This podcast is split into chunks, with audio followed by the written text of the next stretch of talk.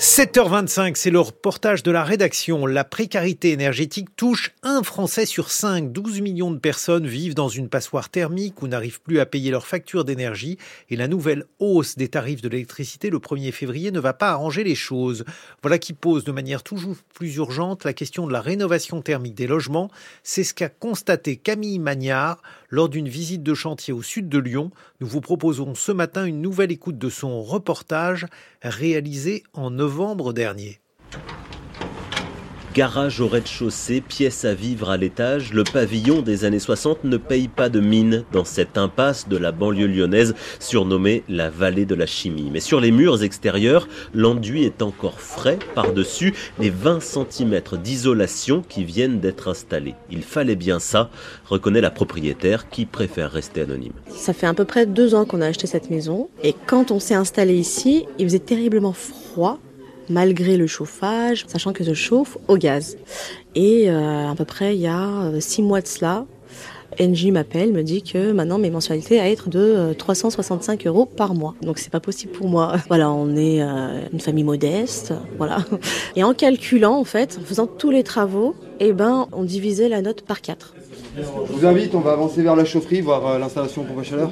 La maison d'environ 80 mètres carrés habitable est donc passée d'une classe G à B+, en termes de diagnostic énergie.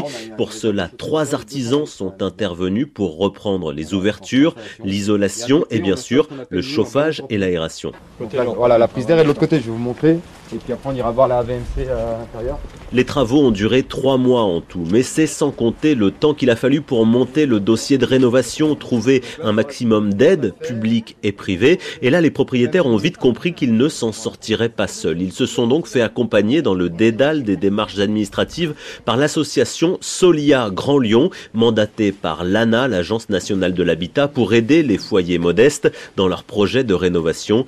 Guillaume Pelfort est le technicien qui a monté dossier. Euh, on avait un coût de travaux global aux alentours des 85 000 euros. Et on est venu cumuler à la fois donc les aides de l'ANA, qui s'appelle Ma Prime Rénov Sérénité.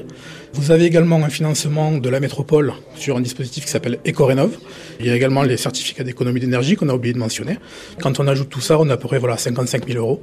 Donc ben, le reste, euh, en reste à charge. Coût final pour les propriétaires, 29 000 euros sur 85 000 euros de travaux en tout, un reste à charge que le couple a fait financer par un prêt à taux zéro. On est là sur un chantier pilote coordonné par l'entreprise d'économie sociale et solidaire Dorémy. C'est elle qui a proposé les artisans qu'elle a auparavant formés à la rénovation énergétique complète et performante. Le but, c'est que ces chantiers deviennent la norme et l'État semble enfin déterminé à augmenter son soutien à la rénovation énergétique, selon Léana Sika, en charge des relations publiques chez Dorémy. Euh, les aides de l'État pour la rénovation thermique des logements vont changer et nettement s'améliorer euh, pour les chantiers les plus importants qui pourront être réalisés demain au niveau thermique chez ce type de ménage. On pourra aller jusqu'à 63 000 euros d'aide ma prime rénov, l'aide de l'État et les certificats d'économie d'énergie, les aides des énergéticiens, cumulés en une seule aide. Donc c'est des très bons signaux pour l'an prochain. La rénovation énergétique des bâtiments, c'est l'un des leviers les plus efficaces pour faire baisser vraiment notre consommation d'énergie.